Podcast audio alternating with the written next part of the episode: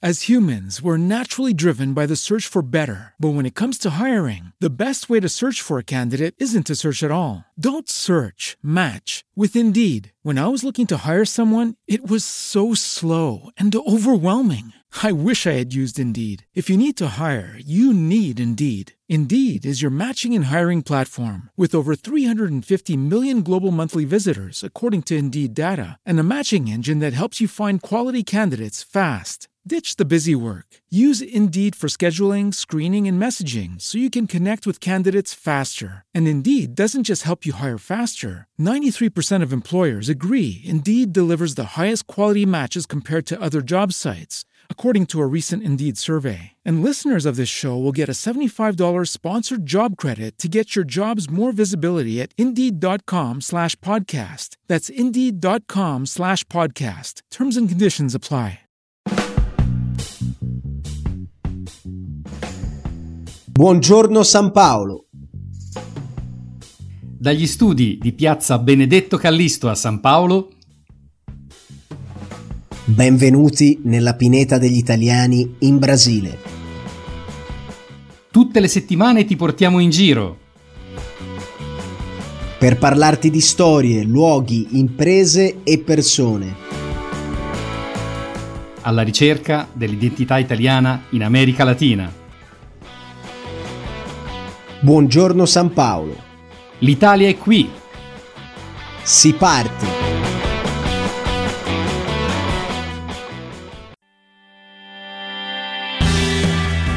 Buongiorno San Paolo è offerto da Dollare. Dollare è l'agenzia corrispondente del banco Orinvest, una banca specializzata nel cambio valute con oltre 40 anni di esperienza. Dollare si occupa in prima linea di gestire il cambio per la tua azienda e per il tuo conto personale. Insieme a Banco Orinvest, Dollare può offrire alla comunità italiana in Brasile un servizio esclusivo. Visitate il sito www.dollare.com.br per ricevere la vostra prima quotazione.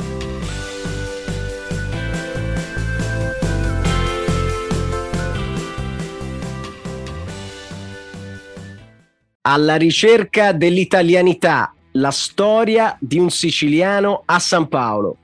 Questo episodio è offerto da Dollare e Palazzo Gherardi. Cari amici, bentornati a un nuovo episodio del podcast più italiano dell'America Latina, del Brasile, dell'universo. Andiamo in onda, come sapete, tutte le settimane in lingua italiana. Io sono Alessandro e con me c'è Claudiano, Claudio che rappresenta l'anima gauscia del podcast. Ciao Clau, come stai? Ciao, ogni volta eh, salgo un gradino, vengo una medaglia. Oggi rappresento il popolo Gaush. Grazie Alessandro, un piacere essere qui e insomma sempre con questa possibilità di scoprire micro storie nell'ambito di macro storie italiane in Brasile, storie italianità nell'America Latina. Grande, grande. Prima di partire oggi con il nostro ospite, che ti annuncio è anche un amico, ovviamente, ricordiamoci che dobbiamo fare la nostra preghierina, no? Nostra, Esattamente. Eh, allora, noi preghiera. dobbiamo ringraziare i nostri Patreon, che sono le persone che con l'equivalente di un caffè al mese fanno in modo che noi si possa sempre migliorare il servizio e offrire a tutti voi dei contenuti sempre migliori. Se volete essere patrocinatori potete andare sul sito www.patreon.com, cercare il nostro podcast Buongiorno San Paolo e determinare con quanti caffè volete innervosire il nostro Alessandro. Se invece preferite, per motivi sentimentali, un sito in portoghese, il sito è www.appoia.se. Allora a questo punto chi, quali sono i nostri angeli custodi fino ad ora? Salutiamo quindi Andrea da Cardiff, Glenio da San Paolo, sì. Orlando da Roma, sì. Alessandro Cabai da San Daniele in Friuli, che solo per questa quantità di nomi dovrebbe darci due caffè al mese, non uno, e Carlos da San Paolo. Giusto? Benissimo, benissimo, bravo, perfetto.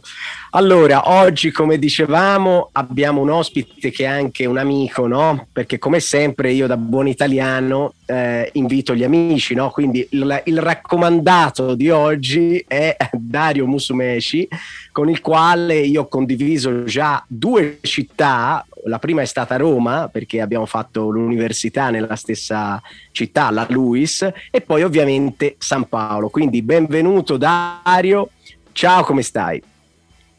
Ciao ragazzi, grazie mille prima, prima, di tutto dell'invito, anche della presentazione. Eh. No, questa, questa, roba di essere raccomandato serve sempre tra italiani, quasi.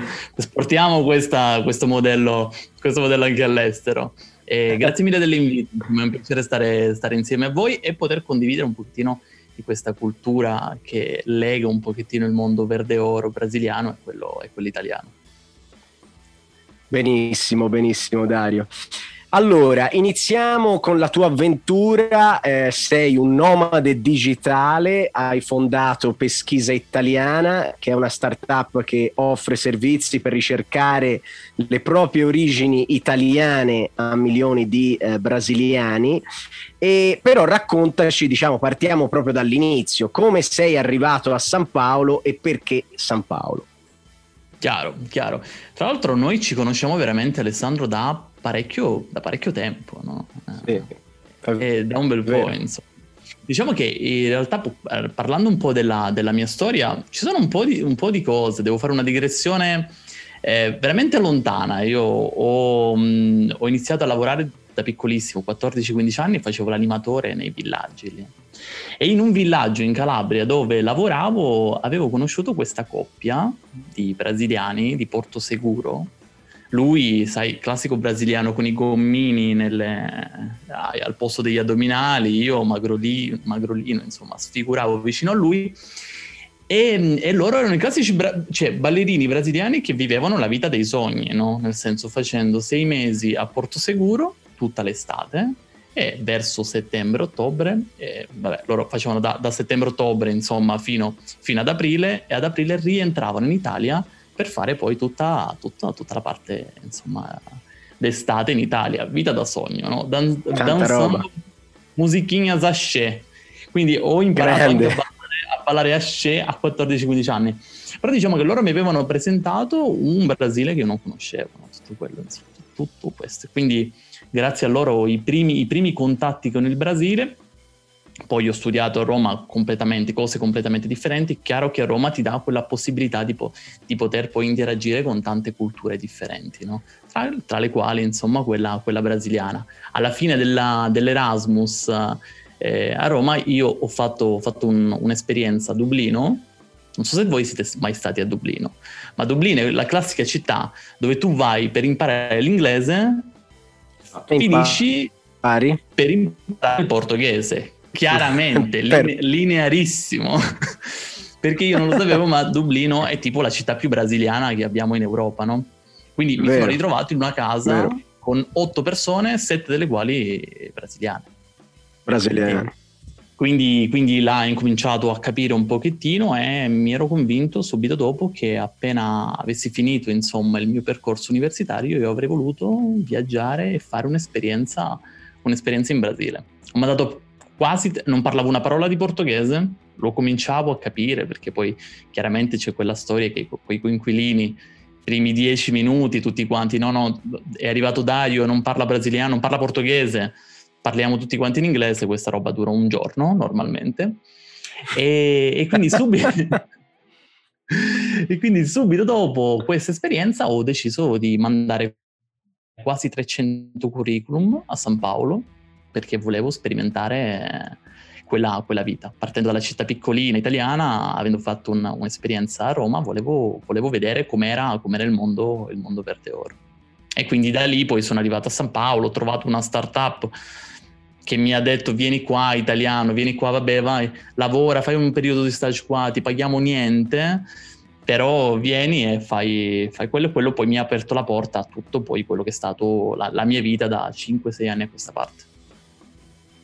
Allora, Dario, insomma, dalla Sicilia però fino a un certo punto, perché l'esperienza di Dublino ti ha segnato e ti ha condotto poi a San Paolo. Adesso la domanda che posso farti, tu da siciliano, cosa hai trovato a San Paolo, la città più italiana fuori dall'Italia, cosa hai trovato di siciliano lì? Sai Claudio che um, in realtà secondo me qui in Italia non si sa quanto italiano sia San Paolo e quanto italiano sia il Brasile, no? E molte persone mi dicono: No, Dario, ma. Bravissimo.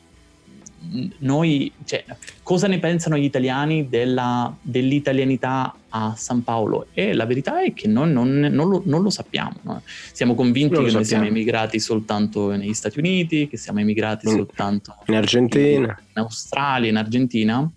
Tutto il legame italo-brasiliano che, che esiste a San Paolo è quasi sconosciuto.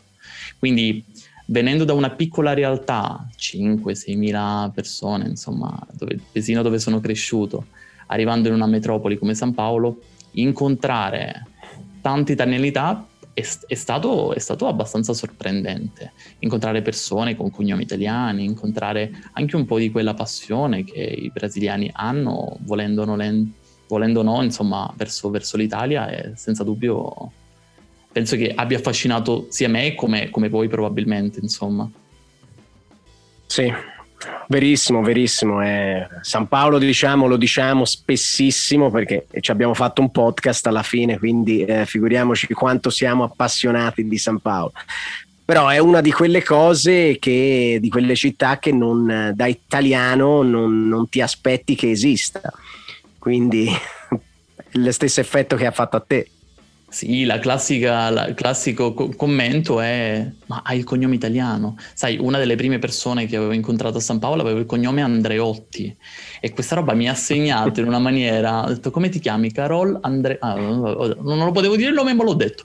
Carol Andreotti. E ho detto: Andreotti, che cognome importante, importante. no? E quindi. e, e quindi eh, insomma, è una di quelle cose che non ti aspetti, e poi incominci a vedere che tutti quanti buona parte insomma, delle persone a San Paolo hanno cognomi italiani e ti cominci a, a riconoscere, poi entri in tutto un mondo, comple- mai magari ne parliamo insomma in questo, in questo podcast, sì, sì. quello per esempio del Talian, dei dialetti del Veneto, insomma è un mondo eh certo. che a noi è sconosciuto e che poi pian piano ti addentri e vai un po' scoprendo. scoprendo. È vero, è verissimo. Eh, c'è talmente tante cose che, che non riusciamo a raccontarle tutte, però Dario, dopo questi bellissimi 300 curriculum che tu hai spedito a San Paolo e dopo questa esperienza, tu hai comunque voluto creare una tua realtà, una tua diciamo soluzione come chiamiamo, chiamiamolo imprenditore, no? hai creato questa pesquisa italiana che è un'azienda nata appunto dalla, dalla, tua volontà di far riscoprire le origini italiane ai brasiliani, no? quindi eh, è una cosa molto importante, molto bella, tra l'altro penso sia anche un, un divertimento fare questo tipo di attività e, e, possiamo anche definirla un po' una startup di successo brasiliana con eh, radici italiane perché mi ricordo che tu quando hai iniziato questo percorso eh, avevi questo, questo, sogno, diciamo, questa, questo, questa ambizione e mi raccontavi di questo mercato enorme, no? questo mercato brasiliano di milioni di brasiliani da aiutare e da, a cui far riscoprire eh, la propria storia. Quindi dopo tanto cercare cosa, cosa racconti diciamo, a noi, ai nostri ascoltatori, questa, questa avventura, come è stata e com'è?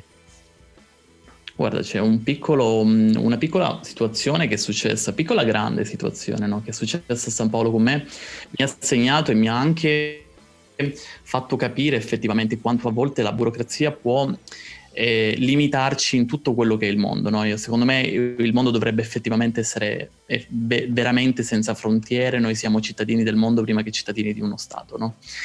E, e, quando, e, quando, sono, ho fatto questa esperienza a San Paolo, la mia azienda dove eh, ero andata a lavorare mi ha detto, oh, va bene Dario, sai cos'è? Era un'azienda che faceva completamente tutt'altro, lavoravo nella, nel, ma- nel campo marketing e mi ha detto guarda Dario va bene per noi va bene possiamo continuare no? e lì ho fatto application per fare il visto no? il visto di lavoro io non so se tu Alessandro o sei arrivato a fare un visto vero e proprio di lavoro ma poche persone sì. soprattutto pochi brasiliani sanno quanto è difficile per un italiano o in generale per uno straniero poter avere la possibilità di lavorare ufficialmente, ufficialmente sì in, in, territorio, in territorio brasiliano. Sì. Quindi nemmeno sì, ti dico sì, sì, avvocati, aziende, roba così. Il risultato qual è stato? Il mio visto, dopo parecchi mesi, è stato negato.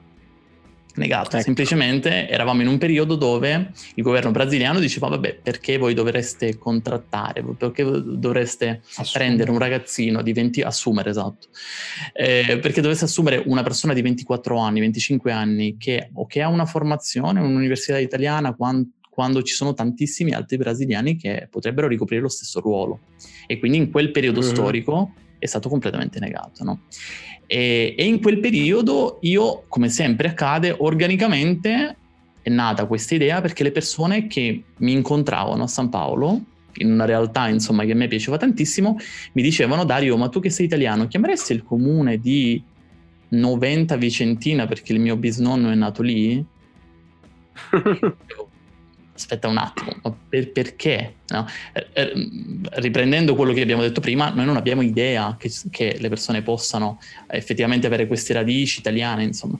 E quindi mi ricordo che questa persona chiama il comune di Noventa Vicentina, abitavo a San Paolo, quindi ho richiesto il documento dell'antenato del 1800, ho fatto arrivare il, mio, il documento a mia mamma che stava qua in Sicilia, mia mamma ha inviato quel documento, insomma, inviò insomma, il documento a, a San Paolo. E aiutando questa persona, gratuitamente chiaramente, mi ricordo che lui mi disse a un certo punto, no Dario, adesso lo dico a tutti quanti, adesso ti, no, devi aiutare, ci sono anche altri miei cugini, abbiamo tutti quanti bisogno, per favore aiutaci, perché tu sai parlare italiano, perché tu sai come interfacciarti, insomma, con, i vari, con le varie amministrazioni. E, e come sempre accade, le migliori, tra virgolette, idee, insomma, nascono un po' organicamente, insomma non è stato un qualcosa che io ho ricercato.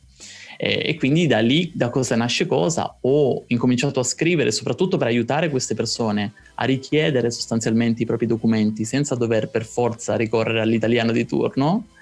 Ho incominciato a produrre un sacco di contenuti e più producevo contenuti, più le persone arrivavano, a un certo punto, 1, 2, 3, 4, 5, 10, 20 persone, e da lì in poi ho detto, vabbè, eh, aspettiamo un attimo, ho contattato un'altra persona che faceva il genealogista, questa persona mitologica, questa figura mitologica che sta tutto il giorno in questi archivi ricercando insomma documenti, io con tutt'altra formazione, io ho detto sempre, senti, tu cerchi, le, tu cerchi, cerchi negli archivi online, negli archivi insomma parrocchiali, civili, insomma quello è. Io posso chiamare i vari comuni e prendere i documenti insomma e mandarli, e mandarli ai, alle varie persone che ne, ne, hanno bisogno.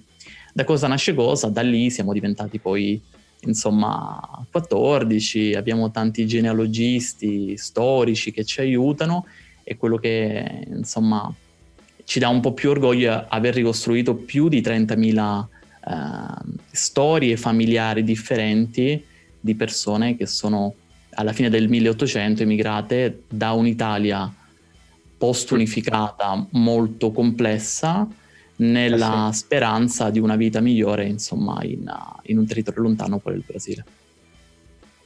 Incredibile. Dario, fammi capire.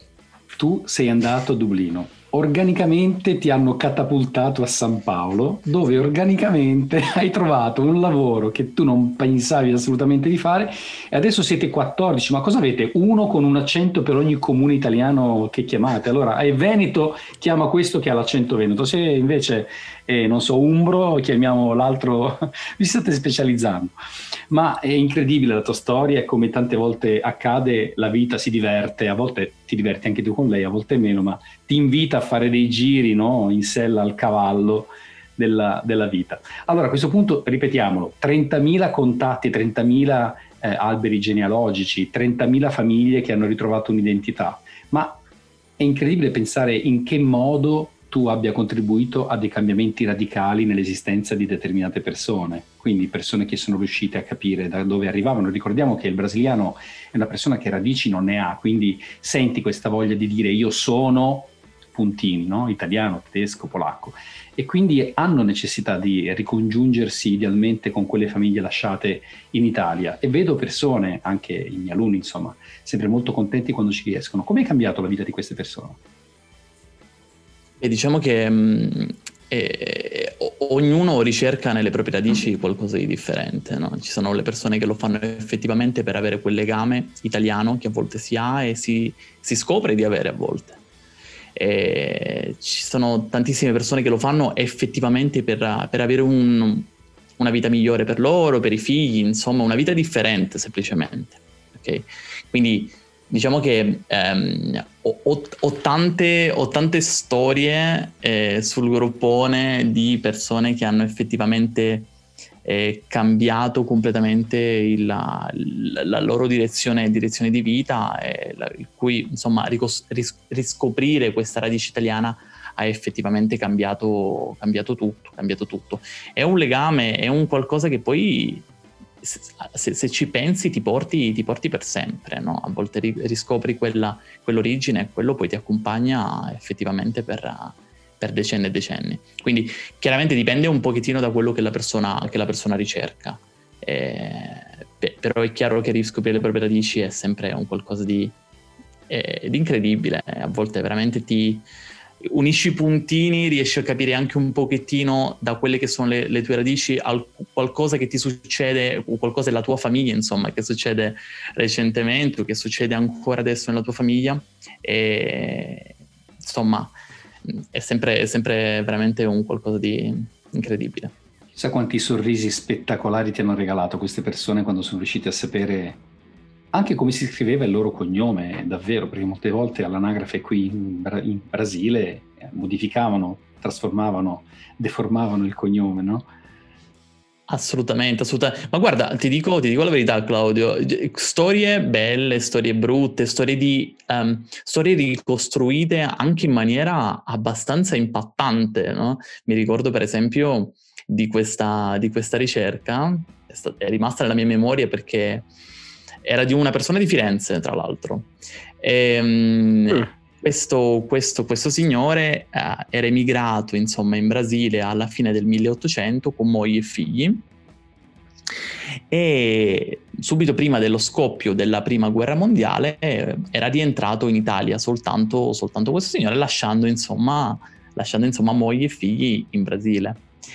E, e, quando mi contattarono questi i discendenti, insomma, mi dissero: Guarda, per noi è importante ricostruire questa storia perché lui è morto in guerra, per noi è un eroe. Noi abbiamo, io, nipote, mi ha detto: Io ho le foto di mio nonno da giovane, per noi è un, un eroe di guerra, insomma, però si, non, mai, non siamo mai riusciti a ricostruire quello che è l, la parte militare, no? Insomma, sai, qui a molti morti, insomma, nella prima guerra mondiale non hanno poi effettivamente eh, registro, però loro volevano, volevano questo, no? Ok, ho detto vabbè, vediamo un attimino cosa, cosa trovo.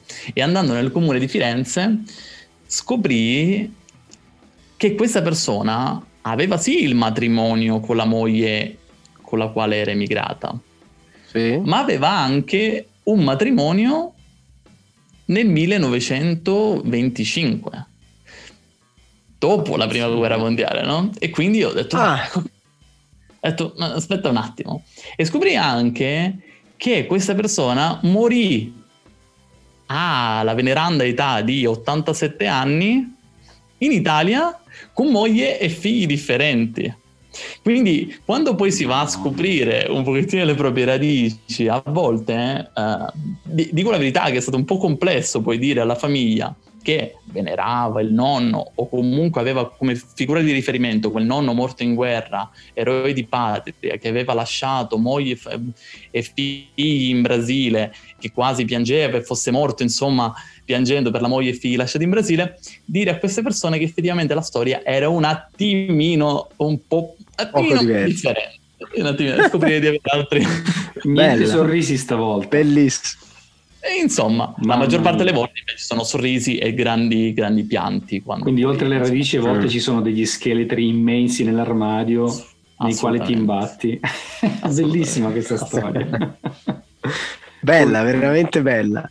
È, è, una storia proprio da buongiorno San Paolo, grazie, grazie. Prego, a disposizione. Alessandro, fammi capire, tu quante mogli e figli hai lasciato in Brasile? No, no, no, siamo solo noi tre, dai, puoi dirci. Eh, in, in, ogni paese, diciamo, che ho visitato. Cavolo, c'hai 250 figli allora, perché Alessandro non è mai stato fermo ne, un attimo. Ragazzi, io però eh, volevo dirvi che noi abbiamo un momento nella, nel nostro podcast che è l'ora del caffè. Ora, noi non abbiamo oggi 30.000 caffè da offrire a tutti i nostri amici, agli amici di Dario, però abbiamo questo spazio in cui eh, diamo dei consigli e tra l'altro oggi abbiamo un'amica in comune che è Janaina che ci darà dei consigli, tre consigli su come riavvicinarsi un po' a questo percorso per eh, diciamo ritrovare l'Italia, chiamiamolo così, ri- riapprocciarsi a una vita italiana o comunque cercare queste, queste radici e eventualmente anche eh, iniziare anche a fare pratiche, ci sono ovviamente tanta, tanta burocrazia. Quindi l'ora del caffè con Janaina e ci vediamo più tardi. Buonasera, mi fa un caffè? Subito.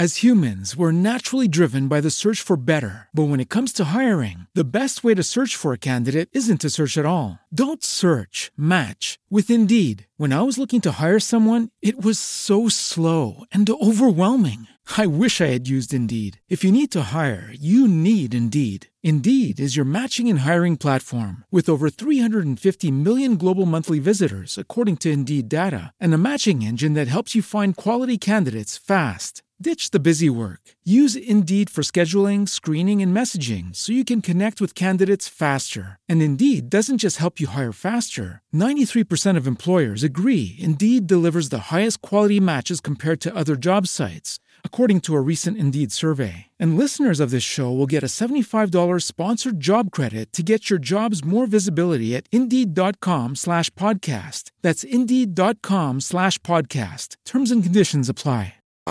Olá, amigos de Bom Giorno São Paulo. Eu sou a Janaína Traversin, fundadora da agência Rosso Passaporto, que é especializada em fluxos migratórios e cidadania italiana. Hoje, para a hora do café, eu trouxe três dicas para vocês, brasileiros, que assim como eu possuem origem italiana. A primeira dica de todas é por onde tem que começar, ou seja, você sabia que se você possui um ancestral italiano, e não importa se são seus avós, bisavós ou ainda mais distantes, você provavelmente tem direito à cidadania italiana? Dica 2. Você não tem certeza sobre a localidade da onde veio seu ancestral italiano e muito menos informações sobre ele? Calma. Existem diversos acervos que resgataram e recuperaram toda a trajetória dos italianos que chegaram no Brasil. E é através deles que você pode fazer uma pesquisa genealógica e finalmente conseguir montar esse quebra-cabeça sobre a sua origem familiar. Terceira e última dica: chegou a produzir a documentação, sabe qual é a cidade do seu ancestral aqui na Itália, mas quando descobriu o prazo do consulado ficou desanimado? Realmente, ficar 10 anos na fila é muito tempo para começar um projeto novo. Então, fique calmo. Existem outras duas possibilidades para você ter a sua cidadania italiana de uma forma muito mais simples, segura e rápida. E essas possibilidades seriam ou morar na Itália por um período e com isso ter a cidadania reconhecida num prazo de seis meses, ou ainda optar por um advogado que te represente no Tribunal Italiano de Roma e assim ter finalmente o passaporte italiano no prazo de dois anos. Essas foram as minhas dicas para a hora do café. Deixo vocês novamente com o pessoal do Bom Giorno São Paulo e fico à disposição para qualquer outra dúvida.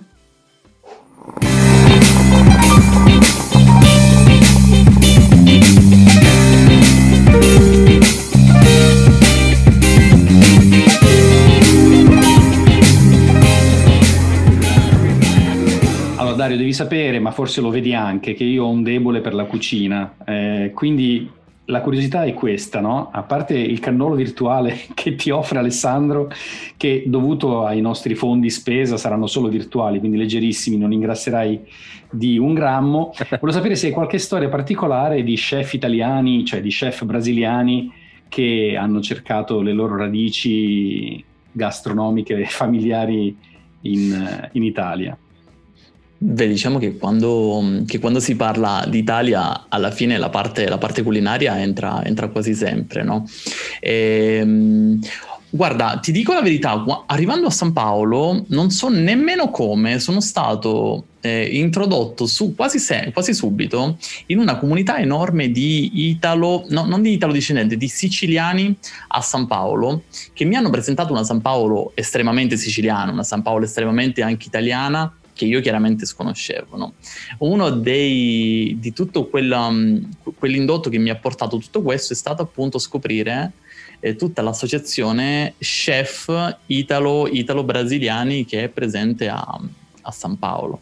Quindi ho conosciuto eh, Bruno Stippe, insomma, che è questo chef italo-brasiliano molto famoso, ma ho conosciuto anche parecchi ristoranti, insomma, italo, italo-brasiliani che sono presenti a San Paolo. Per esempio, uno che mi ricordo con molta, anche con molta, eh, molto carino, mettiamola così in, uh-huh. in, mhm. portoghese, è il ristorante Taormina a San Paolo. Non so se siete, se siete stati di storico. Alessandro telefonerà per farci avere l'assegno per la pubblicità, non ti preoccupare. Esatto. Sì, sì, esatto, sì, sì. Esatto. Questo storico vecchiettino, la cui storia è abbastanza conturbata, si dice, insomma, ma non, vabbè, è una storia abbastanza conturbata. Ci sono un po' di leggende che rodano, che rodano attorno al ristorante Taormina e quando, quando, quando visitai, insomma, il ristorante Taormina eh, lui, il proprietario, eh, sapendo che io fossi insomma siciliano, proprietario che era emigrato insomma in Brasile mm, molto tempo, molto tempo fa, mi invitò al tavolo e mangiamo praticamente insieme, io e lui. Eh, tanto è che eh. alla fine eh. lui mi diede praticamente il, le, le, le, chiavi del ristorante per, per, per, chiudere il ristorante e quando il, il cameriere venne a portare il conto ancora non me lo ricordo, lui mm. ho, guardo il cameriere con, con, un tale disprezzo, lui proprietario del ristorante, come se fosse un affronto, tipo, mi ha detto ma tu non lo vedi che io ho pranzato con lui? Lui è mio ospite. E quindi ci fu quella, quella, quella cosa di quel cameriere non sapeva cosa fare. No, no, no, lui è mio ospite abbiamo mangiato insieme, insomma. Però tutto, tutto questo mh, mm, mi, mi, è capitato molto spesso di, di legare un po' radici italiane con quelle poi prettamente culinarie, soprattutto in tutte quelle persone sì. che poi vogliono andare a fare per esempio corsi, che scoprendo le proprie radici italiane poi vogliono appunto andare a un po' a capire come effettivamente riuscire a fare la pizza modello napoletano, piuttosto andare a studiare, sì, sì. Andare a studiare eh, in, in, accademia per fare il gelato oppure no. Quindi eh, effettivamente mm-hmm. sì, mi è capitato molto molto molto spesso, molto spesso. Salutiamo il ristorante Tormina e il cameriere disoccupato, che a quel punto è andato a fare dell'altro nella vita. E tra l'altro, Dario, il, il, quartiere diciamo più siciliano a San Paolo, secondo te qual è? Perché sappiamo che c'è un quartiere più pugliese, più calabrese, più napoletano, però siciliano che ricordi non mi sembra ci sia proprio. No, no non credo. Forse Bisciga, quei, quei quartieri là. Non credo, eh sì, probabilmente quei quartieri là, sì, sì. Eh, no, sì però diciamo che... Da dove sì. viene il profumo di cannoli? Da quale quartiere? Perché comunque i cannoli sono di moda eh, in Brasile. A Bisciga c'è Dario, ti ricordi? La, c'è una fiera e c'è uno famoso che fa i cannoli buoni. Sì, anche che è lo stesso che si mette davanti alla, alla, allo stadio del Palmeiras, no? Sì, che bravo, fa, bravo. È lo stesso, sì, bravo. È lo stesso che si mette a, davanti al Palestra Italia del Palmeiras, è vero, è vero. Tu l'hai provati? È bellissimo, li ho, li ho, provati. No, ho voi provati. due siete bellissimi. Ah, Parlate di San Paolo come se fosse eh, il paesino di 5.000 abitanti sì, di Dario. Sì, ah, ci vediamo lì dall'edicola, ma dove? Vicino a Fioraio? No, quella vicino, quella vicino al comune, sai dove c'è quello che si mette Beh, davanti? Uguale, San Paolo, comune Clau, la mia corsa eh, mattutina o pomeridiana era sempre a, da casa mia arrivare allo stadio del Palmeiras, quindi insomma è una zona abbastanza familiare, quindi ho i lacrimoni, guarda. No, bellissima questa immagine di Alessandro che corre con il cannolo in mano, questa contraddizione tutta italiana.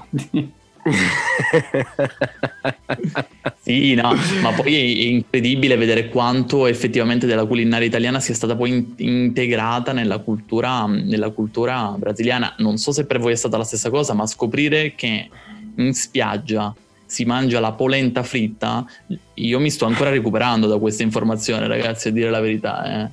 Sì, sì. Dario, io Franco... mi sto ancora recuperando dalle mangiate di polenta, perché qui nel sud il piatto principale mattina, pomeriggio e sera e tutti i giorni è polenta. Nel cioè, caffè, ho mangiato più eh? polenta nei primi mesi nella sera gauscia che in tutta la mia vita a Genova dove la polenta non si mangia. e poi loro ti chiedono ma la polenta si mangia anche in Italia e il vaffa scatta immediatamente no? esatto esatto esatto esattamente quello eh ragazzi, ragazzi, come al solito tu Clau, Clau sei sempre a pensare a Magnà, eh, giustamente è sempre, è sempre bello, eh, c'è da dire. Ma sai perché Ale, proprio... mi hanno detto che se non mangi, sai cosa succede? Sì, muori. Muori. Ecco. Eh, e allora tu ti metti da parte un po' di riserve, giustamente. Eh, vivrò 300 anni, grasso e felice.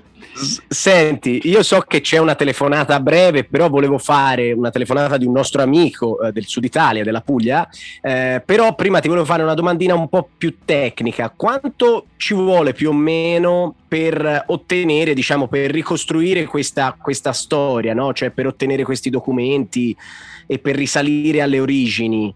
Vo- c'è un, diciamo, un tempo medio, ci sono delle complicazioni che possono sorgere? Allora, in realtà bisogna definire perché risalire alle origini, noi in Italia ci illudiamo di essere italiani da sempre, no? in realtà anche noi abbiamo uh-huh. origini molto differenti, no? eh, quindi effettivamente sì. il fatto di risalire alle origini dipende. Molto quel, del lavoro che faccio attualmente è risalire alla, alla, persona effettivamente che emigrò dall'Italia alla fine del 1800 in Brasile, quindi effettivamente andare a, a trovare quello che è per la legislazione insomma, italiana il dante causa che poi dà diritto insomma, a tutta una serie eventualmente anche di, uh, di diritti quali per esempio anche la cittadinanza.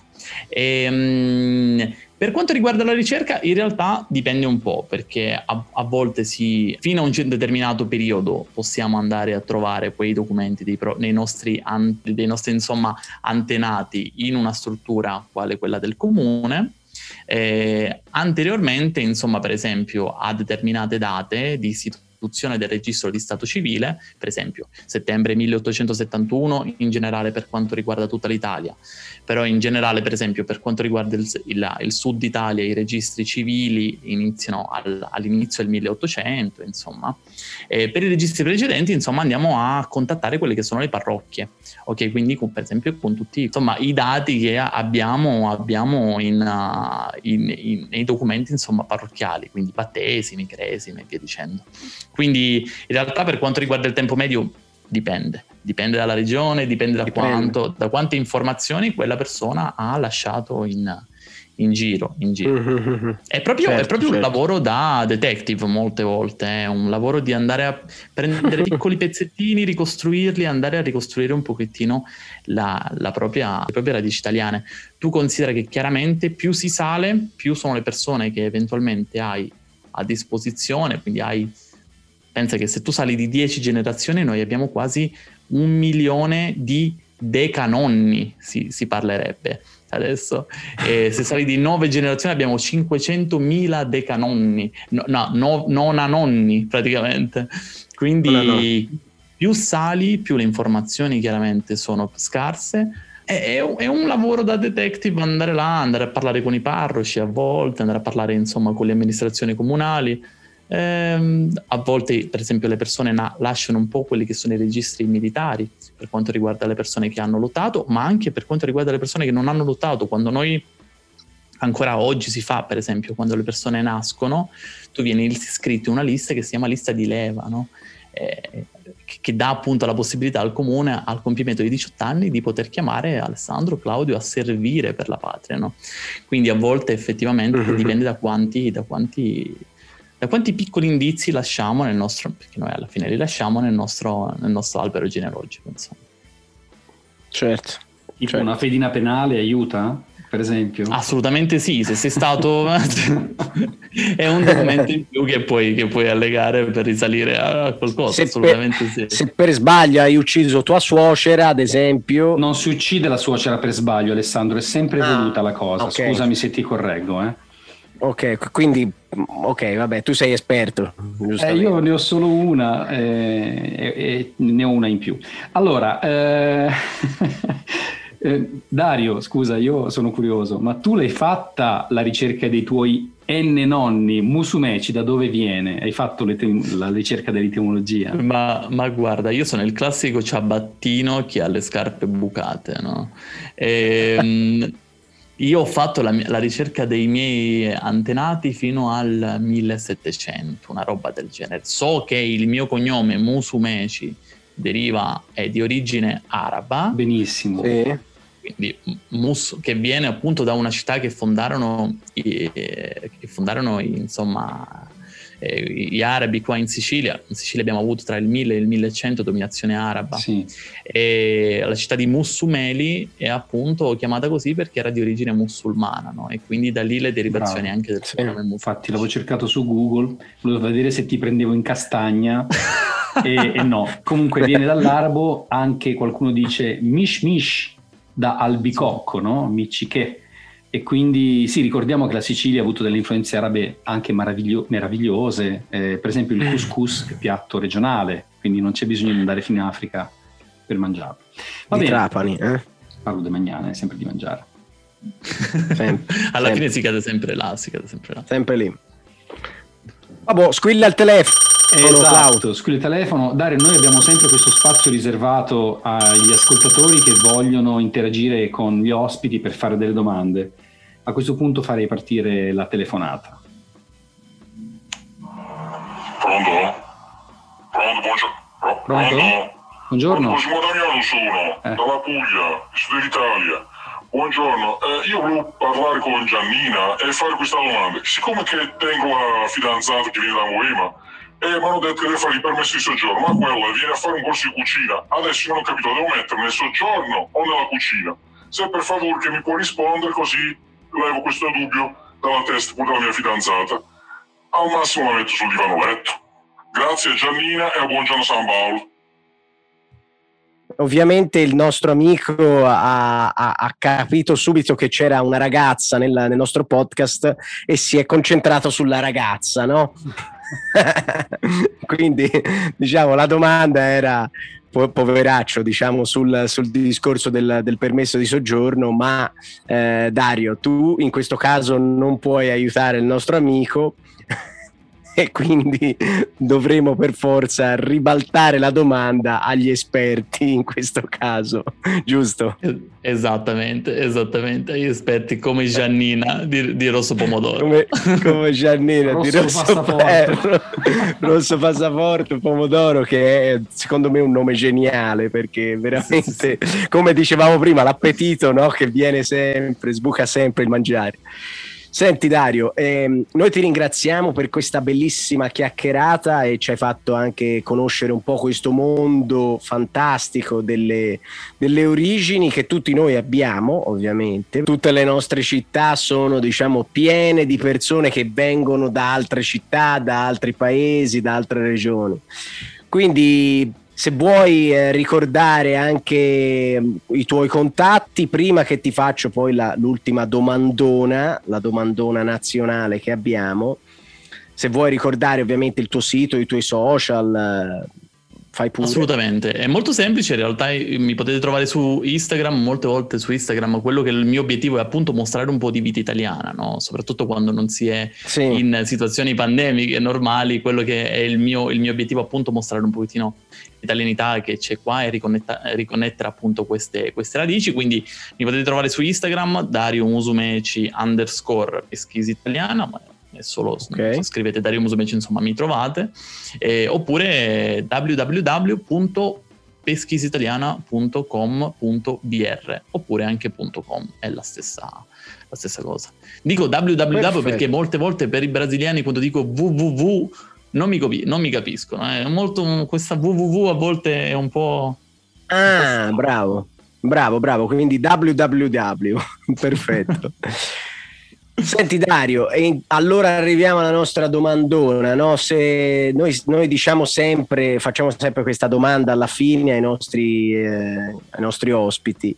Eh, si dice no, che tutte le strade portano a Roma, quindi oggi per te qual è la tua Roma, la tua meta? Dove ti vedi nel prossimo, nei prossimi mesi, sperando di poter ovviamente viaggiare, perché adesso...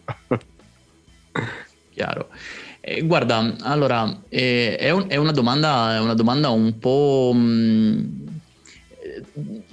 è, è, una domanda un po' compl- complessa. complessa. A volte, secondo, secondo, me, noi ci meritiamo di vivere nel posto in cui, in cui ci sentiamo bene. Sai, molte persone io ricevo... Uh-huh questa domanda, ah ma Dario, ma in, per esempio in Italia io chiaramente ho molto contatto con brasiliani che vogliono anche trasferirsi insomma qui e mi dicono sempre, ah ma sai cos'è Dario, se io, se io cambio di città, se io cambio e non mi trovo bene, cosa succede? No? E secondo io rispondo sempre che, che le, le, a volte i, i, confini sono nella nostra testa e sono in quello insomma che, che, che, che, ci limitiamo un po' a fare. Quindi la mia Roma è qualsiasi posto che mi faccia sentire bene. Mi sono sentito estremamente bene a San Paolo, estremamente bene in Brasile eh, mi sono sentito estremamente, mi sento estremamente bene qua in molte realtà italiane.